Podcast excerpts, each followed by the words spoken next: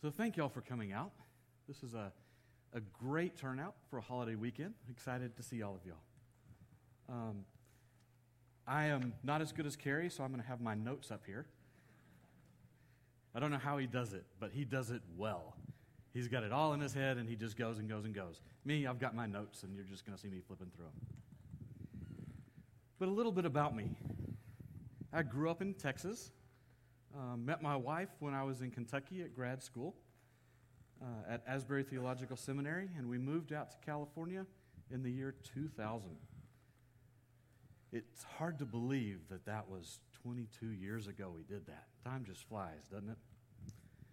And we've been coming to this church about six months, and we just love it. It's a really neat place for us to be. We enjoy it.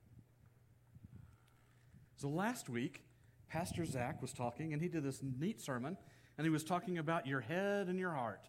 And, you know, ended up uh, coming to the conclusion that you needed to have your head full of what God wants you to have it, and your heart full of what God wants you to have it. Uh, did a great job with that. If you didn't get a chance, it's online. You can go back and listen to it. But hearing him go through that, it made me think, made me come up with a question. My question was how do you measure your closeness with God? How do you do that kind of a, a check to see where you are with that? Zach did a great job of explaining that head and heart part. I want to further unpack the heart part of that journey. You know, we all have a heart part of our journey with God. So I was thinking, how do we know if our heart's in the right place? What are we going to do to measure that? So we need to be doing a heart check. So then I was like, well, how do you do a heart check? How, what, you know, is there a quiz? Is there a little something you do? And then I kind of got distracted a little bit. And I thought, oh, like those quizzes that my kids love to do on the computer or on their phone. Like, you answer all these questions and it tells you what Star Wars character you are, or what Avenger you are, or what Care Bear you are, or what color you are. They have a ton of those, and I thought, we need one of those for a heart check.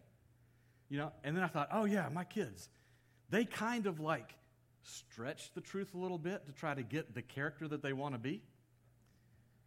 And, and then they have competitions, like my son Jacob says that his friend Caden always, every single time, one ups him with whoever he is in whatever test they take. And he gets frustrated with that. I think he also gets frustrated with the fact that when I take those, I'm always Yoda, and he always wants to be Yoda. so then I thought, oh, we need a heart check quiz. So I was like, great, let's do a little heart check quiz. Now, so I went and found some verses, and those verses will lead us to a question, and we're going to walk through about seven questions for our heart check quiz.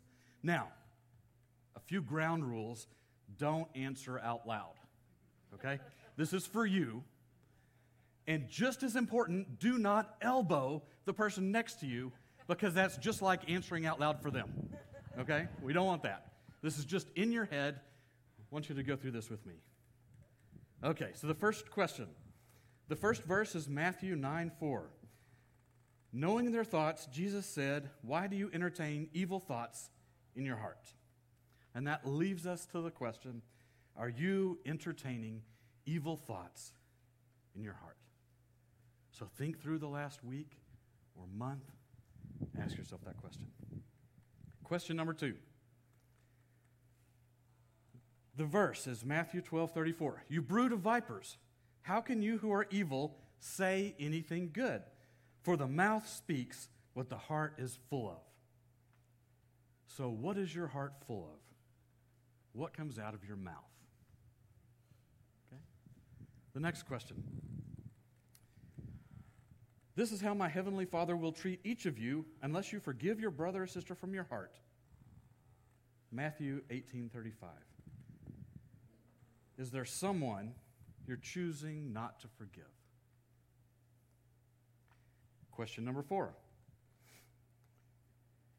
These people honor me with their lips, but their hearts are far from me how much of your relationship with God is just lip service? How much of your relationship with God is just lip service? The next one Blessed are the pure in heart, for they will see God. Makes us ask the question Is your heart pure? Is your heart pure?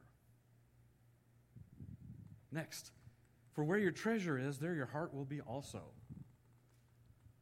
This is another hard question. How would you rate yourself in your spending of your time, in your spending of your money, in your spending of your energy? What treasure do you use those to seek after? The last one, Jesus replied, Love the Lord your God with all your heart, with all your soul, and with all your mind. So then we have to ask, how would you rate yourself on loving God with all your heart? So that's a nice little quiz, a hard little quiz sometimes. I'm really glad no one got up and left. That's pretty important. Okay? But we're going to kind of look at that and we're going to unpack that. Because when you take a test like that, you really need to remember this important lesson. It's not about if you mess up, but what you do when you mess up. So let me say that again. It's not about if you mess up, it's about what you do when you mess up. Right? Romans 3:23 says for all have sinned and fallen short of the glory of God. I love it because it puts us all in the same boat. We're all sinners. I'm a sinner. Y'all are sinners. We're all sinners. So we can come from the same place and say, it's not if I mess up, it's what I do when I mess up. So Jeremiah 3:15 says, "Then I will give you shepherds after my own heart, who will lead you with knowledge and understanding. God also says to Israel, I will put my law in their minds and write it on their hearts. I will be their God, and they will be my people. So we're not in this alone. We mess up, but we're not just out there to figure out our own heart journey. God's going to put people that will help us with it, and He Himself will help us with it. And also, Jesus sent the Holy Spirit to help us. John 14, 26 and 27 says, But the advocate, the Holy Spirit, whom the Father will send in my name, will teach you all things and will remind you of everything I have said to you. Peace I leave with you, my peace I give you. I do not give you as the world gives. Do not let your hearts be troubled, and do not be afraid. It's pretty comforting when part of, of what God gives us to be able to have a heart the way He wants it to be is like God inside of us. The Holy Spirit is in us, and the Holy Spirit leads us, and the Holy Spirit convicts us and helps us know what we need to do to get our heart where God wants it to be. So now we've did the quiz, and as we finish up the quiz, you're like, wait, you didn't tell me what character I'm going to be, right? Well, I want to unpack that a little bit. We're going to get to that place. But we have to kind of, I've got a couple characters that I'm going to introduce you to. Some of you know them already. We're going to talk a lot about them. And then at the end, we're going to figure out what character you are because of your heart test. So, we're going to start off. Israel cries out for a king. Like they've had prophets, they've had the miraculous God leading them through the wilderness. They've had all this kind of stuff, but they're at a place where they cry out for a king. And they did it because the Ammonites were against Israel and they threatened to take them over. So Israel is getting scared. And they're like, oh, we need a king. And they say, you know, not only do we need a king, we want a king that we can see. We want a king that is like everyone else, that has a king, and we want a king here. We want to be like everybody else. So God kind of warned them. God said to them, Hey, I am a better king than any king you're going to have on earth. But they didn't listen. They should have listened. But they didn't listen. They're like, no, no. Our enemy's over there. We want a king here. We want a king that we can see. We want a king that's going to take care of us. And so they kept petitioning God for that, and God said, Well, okay, I'm going to give you a king. And he chose them a king. He chose Saul. Now, when you look at Saul, they described him as the most handsome man, a head taller than everyone else.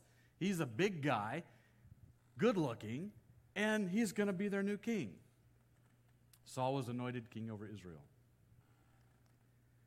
So then Samuel kind of sees Saul getting into this king thing. Saul goes and wins some battles and starts looking pretty good.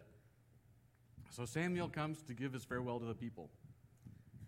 And when he starts to give his farewell to the people, they start to realize oh, wait, wait, what's this thing? What did we just do? And Samuel, in his farewell, says to them, You know, God was with us.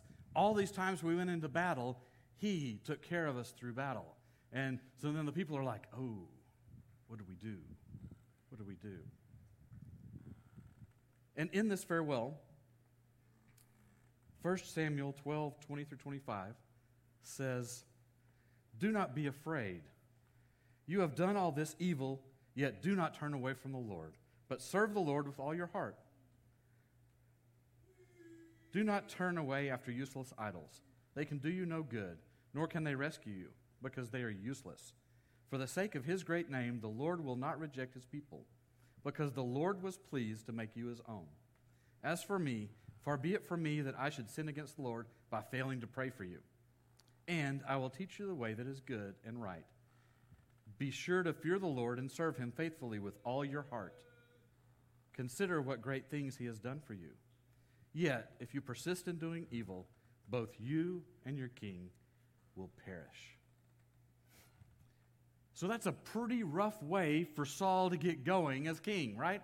All the people are like, hey, wait, I think we messed up. But he's king. It's done. And so there's this conflict. It's not an easy start. So Saul does the kingly thing. He goes out into battles, he wins battles, he starts doing the things that he's supposed to do.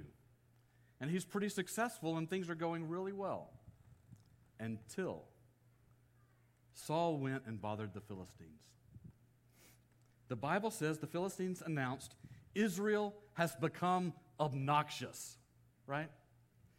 And so then they start building this huge army to go take care of obnoxious Israel. And so the people see this. And the people, they're getting kind of scared. And they don't know that Saul's going to be able to take care of this. They don't know that God's going to be with them anymore and the people start going and hiding in caves. And even the army, the Bible says, is quaking with fear. Where I grew up, we called that shaking in your boots, right? So they're all shaking in their boots. The Philistines are big, and it gets ugly. And Saul was supposed to wait for seven days, and Samuel was going to come, and they were going to do the offerings to God, and then they were to go into battle. So Saul waits the seven days, gets kind of antsy. He's like, hey, we got to get this going. Look, the Philistines are building up. What are we going to do? We got to get this going. And Samuel isn't there yet. And Saul's like, well, I'm just going to offer him myself. Let's just go with this. Does the offerings. Offers the burnt offerings, and about the time he's done, Samuel walks up. You can imagine what Saul's thinking, right? Like, oh, hey, I just, oh, wait, there he is. I was supposed to wait seven days. There he is. What am I going to do, right? So Saul had a bunch of excuses. Samuel comes up, and Saul's like, man, the men were leaving. They're afraid. You weren't on time. The Philistines will attack, and I won't have sought the Lord's favor, and then we're going to lose. And I just, I was compelled to do it. Says all that to Samuel. And Samuel says this You have done a foolish thing. You have not kept the command of the Lord, the command the Lord your God gave you. If you had, you would have established your kingdom over Israel for all time. But now your kingdom will not endure. The Lord has sought out a man after his own heart and appointed him ruler over his people, because you have not kept the Lord's command. So Samuel stepped outside of what he was supposed to do, and God was like, That's enough. I'm going to go find someone after my own heart. And then the Lord sent out Samuel to give Saul another command. Through Samuel, God says, attack the Amalekites and totally destroy all that belongs to them.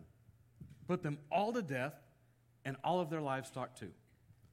Pretty bold thing. It's like there's no wishy washiness. There are lots of alls in there, right? So he tells Saul to go do that. And Saul disobeys the Lord again. Saul kept the king Agag and kept a lot of the livestock and brought him back. And I'm like, oh, poor Samuel. He was the middleman between God and disobedient Saul. But I mean, I guess that's the life of a prophet. But, oh, poor guy, right? So the Lord told Samuel, I regret that I made Saul. So it's pretty clear where God is with this. God is like, You did not follow me. You did not follow me again, and I regret that I made you king. So Samuel went to go confront Saul. And he's on the way, and he asks, Hey, where's Saul? And some of the guys say, Oh, he's over there building a monument. He's building a monument to himself. Now, when you look over the history of Israel, they built lots of monuments. Sometimes they were just stacks of rocks, but they were to remember what God had done for the people. And they had all of these that they looked back on, and you could go back and you see them, and it was to remind you what God had done for the people. And Saul makes his to remind everybody what Saul had done for the people. Seems like he has a little bit of a heart issue, doesn't it? So, when Samuel finally got to him, they had this little thing where Saul really sounds like a teenager. I know I have teenagers, and I'm like, oh, this sounds like a teenager thing. But it's Saul, and he's king. So when Samuel reached him, Saul said, The Lord bless you. I've carried out the Lord's instructions. But Samuel said, What then is this bleating of sheep in my ears? And what's this lowing of cattle that I hear? And Saul answers, Well, uh, the soldiers brought them, and they spared the best of the sheep and the cattle so that we can sacrifice them to God. But we totally destroyed the rest. And Samuel says, Enough. Enough. Samuel confronts Saul. And Saul's making these excuses, right? Mr. Excuse. Saul says, I completely destroyed them. I brought them back, and I brought back their king. Those don't go together, right? Completely destroyed them. Oh, but I brought back their king. Yeah. Not what he was supposed to do, right? He decided that he knew better than God. And that's a hard issue, isn't it? It's a hard issue to think that you know better than God. Samuel's response to him was Does the Lord delight in burnt offerings and sacrifices as much as in obeying the Lord? To obey is better than sacrifice, because you have rejected the word of the Lord. He has rejected you as king. So then Saul then has three responses, right? There are three responses that Saul has after that. This kind of double rebuke. The first one is Saul said to Samuel, I have sinned. But then he goes on and says, I have violated the Lord's command and your instructions. I was afraid of the men, so I gave in to them. Now I beg you, come, forgive me, come with me so that I can worship God again. So you notice in his response, I've sinned, but then there's this excuse of why. I gave into the pressure of the men. The, it's the men's fault. And then he's like, forgive me and, and let's go worship God. The second one is Samuel's not Samuel's not taking that as a good excuse. Samuel turns to leave. Saul's second response is he grabs his cloak and it tears. So not only does he like just forgive me, he's like trying to keep him from going away and he tears his cloak. And the third one, it gets even worse. Saul says, I have sinned, but please honor me before the elders of my people and before Israel. Come back with me so that I may worship the Lord. It's like, yeah, I messed up, but let's do one last hurrah where you honor me in front of everybody. Right?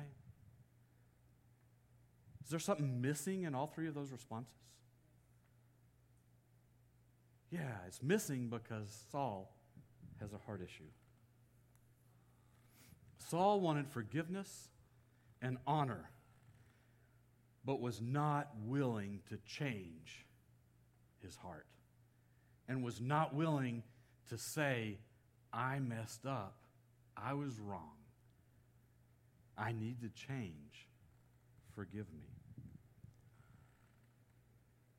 So at this point, the, law, the Lord has rejected Saul as king.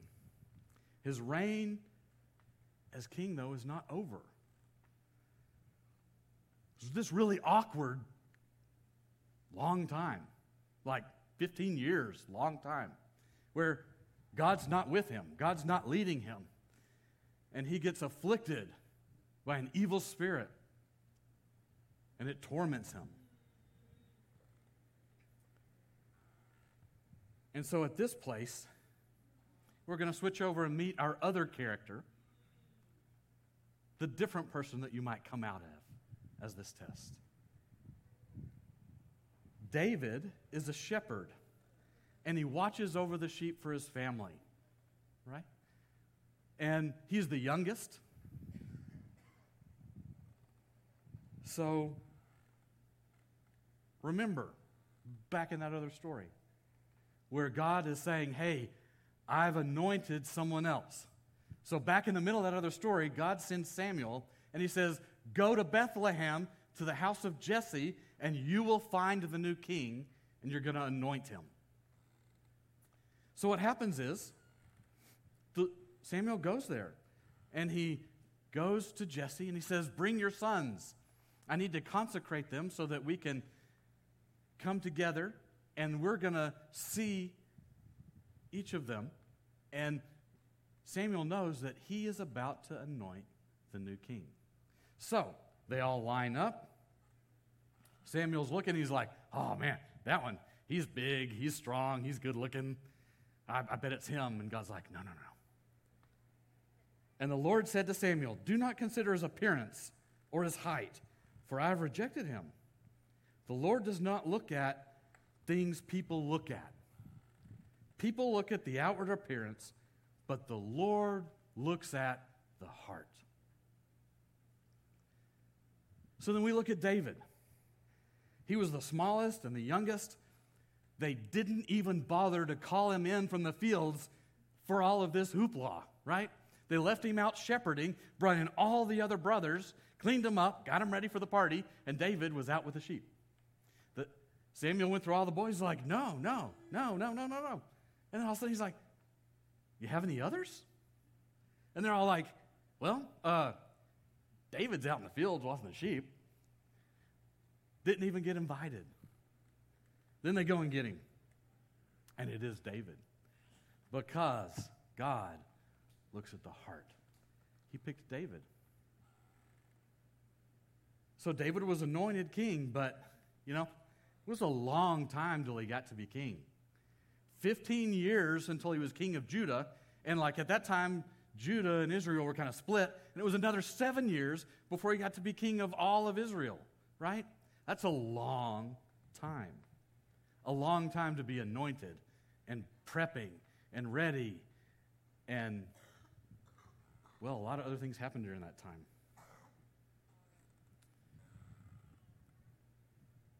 Some of the things that happened, you know, back to that Philistine issue with Saul, right? The Philistines were a problem. They were all lined up. David went out because his brother his brothers were in those armies to battle the Philistines, and Goliath was taunting all of the armies, and David, most of you know that story. David killed Goliath with a slingshot. And then that kind of introduced Saul and Israel to David, and he joined in the armies from that point on and did a lot of conquests, did a lot of things in the army, and kind of everybody kind of got to know him. That was a big deal. And then it got so bad that the people were singing, Saul has slain his thousands, and David has slain his tens of thousands, right? So Saul is king and fallen out of favor with God, and all of the people are like championing David. And Saul gets jealous. Even before he gets jealous, Saul tries to kill David twice.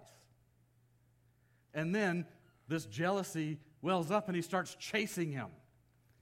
And there's this whole big long section where Saul chases David and David goes and hides in caves and, and flees from Saul.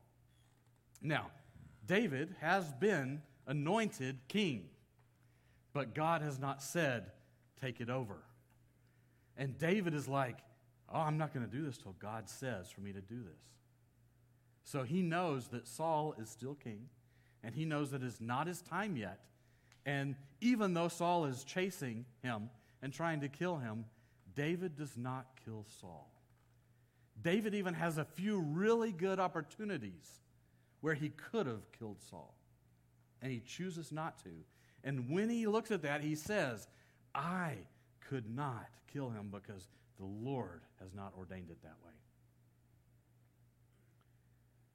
That's huge because he's got like his band of guys with him running around from Saul, and they're like, Man, man, Saul, he's coming into the cave. Kill him, kill him, kill him, kill him.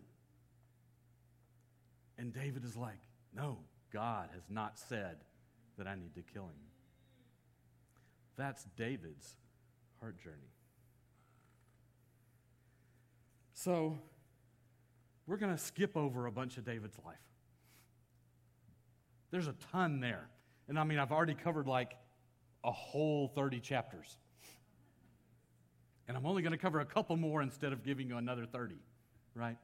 So, we're going to skip over to a nice summer night where King David is strolling on his rooftop of the palace. And then it happens.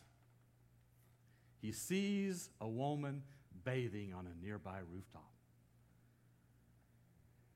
This is where you would expect, I mean, like, man after God's own heart, heart journey, you would expect him to be like, oh, he turned, went to the other side, didn't walk on that side anymore.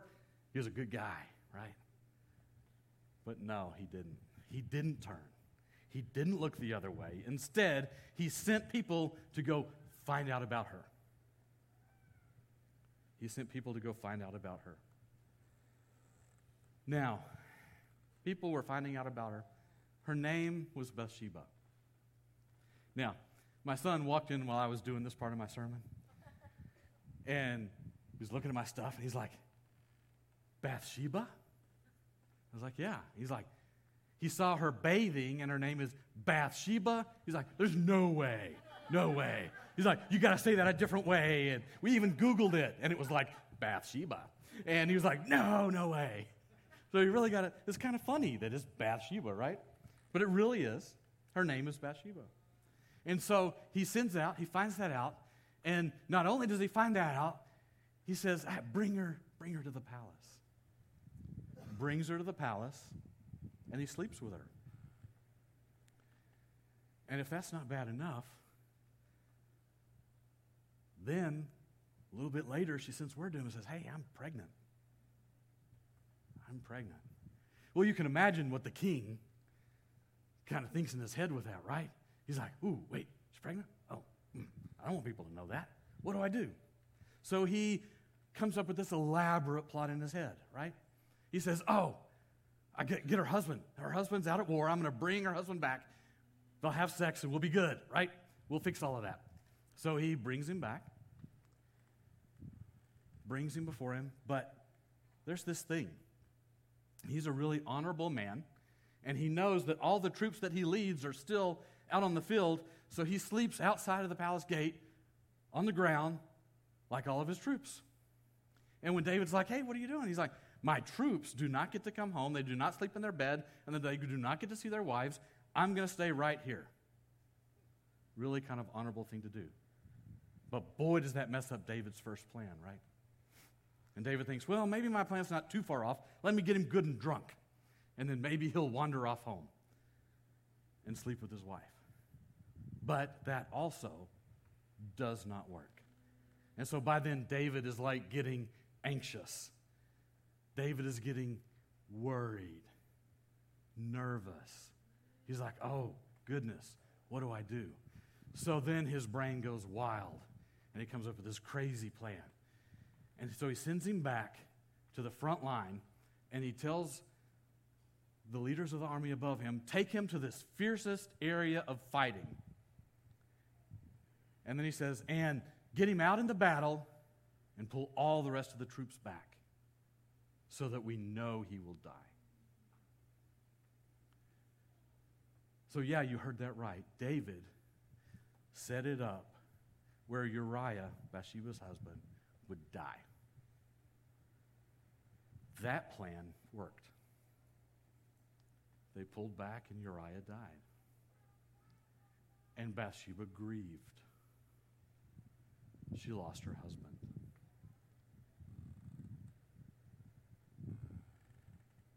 So then, some time passes, and Samuel's not the prophet anymore, Nathan is. And Nathan comes to David, just like Samuel went to Saul. But Nathan tells him a story. Nathan tells him a story of a rich man who has a lot of sheep and a lot of cattle, but who takes this poor man's one lamb, one and only lamb, for himself and fixes it for the dinner.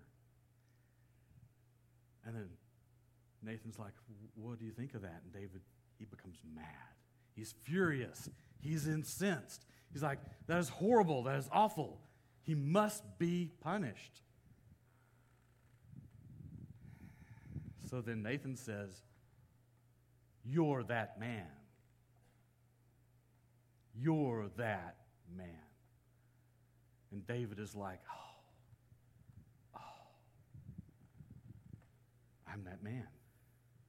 Nathan says, Why did you despise the word of the Lord by doing what is evil in his eyes? David's response I have sinned against the Lord. Period. If you remember Saul, I've sinned against the Lord, but it was the men's fault. They were pressuring me and all these other things. And David, no, David says, I have sinned against the Lord. Period. No excuses, only responsibility. No begging for restoration, no begging for glory, just I have sinned against the Lord. Acts 32 says, After removing Saul, he made David their king. God testified concerning him I have found David, son of Jesse, a man after my own heart. He will do everything I want him to do. Yeah. He's got the heart. He messed up, but he's got the heart. Because when he messed up, he said, I have sinned against the Lord. Now, when we turn to the Psalms, we get a glimpse into David's heart in Psalm 51. In Psalm 51, it talks about where it comes from, and it, it says, From the director of music, a psalm of David, when the prophet Nathan came to him after David had committed adultery with Bathsheba. This is David's psalm. Have mercy on me, O God, according to your unfailing love, according to your great compassion, blot out my transgressions. Wash away all my iniquity and cleanse me from my sin. For I know my transgressions, and my sin is always before me. Against you, only you, have I sinned and done what is evil in your sight. So you are right in your verdict and justified when you judge. Hide your face from my sins and blot out my iniquity. Create in me a pure heart, O God, and renew a steadfast spirit in me. Let me say that again. Create in me a pure heart, O God, and renew a steadfast spirit within me. Do not cast me from your presence or take your Holy Spirit from me. Restore to me the joy of your salvation and grant me a willing spirit to sustain me. Then I will teach transgress- transgressors your ways, so that sinners will turn back to you. Deliver me from the guilt of bloodshed, O God, you who are God, my Savior. And my tongue will sing of your righteousness. Open my lips, Lord, and my mouth will declare your praise. Do not delight in sacrifice, or I would bring it. You do not take pleasure in burnt offerings. My sacrifice, O God, is a broken spirit, a broken and contrite heart. You, God, will not despise. Let me say that last part again. My sacrifice, O God, is a broken spirit, a broken and contrite heart. You, God, will not despise. When you get that glimpse into David's heart, it's such a different picture. It's such a different picture from that picture of Saul's heart, right? Saul's heart, give me honor one more time. David's heart, I need you. I was wrong. Help me to have a contrite heart. Big difference, right? Instead of pleading, David cries out to God. Not pleading for glory, but pleading for God's mercy. Pleading for God to change him the way he needs to change. Saul did not want to change. He's like, I know there's this reason, just forgive me. David's like, change me. Change me.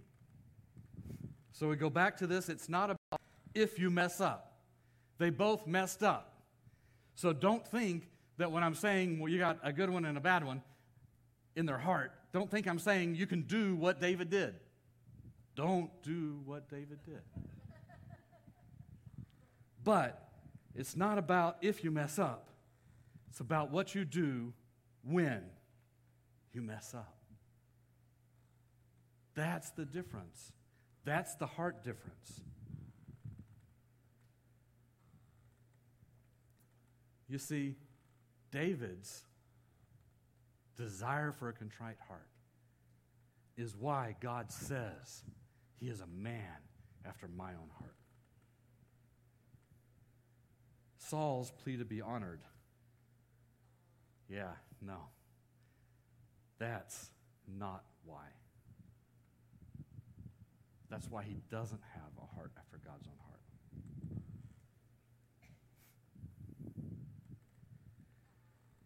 So that leads us to one final question Where do you seek God's approval? Right? Where do you look for approval? Do you look for God's approval or do you look for the approval of man? Right? Galatians 1:10 says, "Am I now trying to win the approval of human beings or of God? Am I trying to please people? If I were still trying to please people, I would not be a servant of Christ." That's Paul talking about this same dilemma. This am I seeking God's approval? Am I seeking the approval of people? So, this idea kind of fits into our heart check today, too, right? We need this to be a heart check.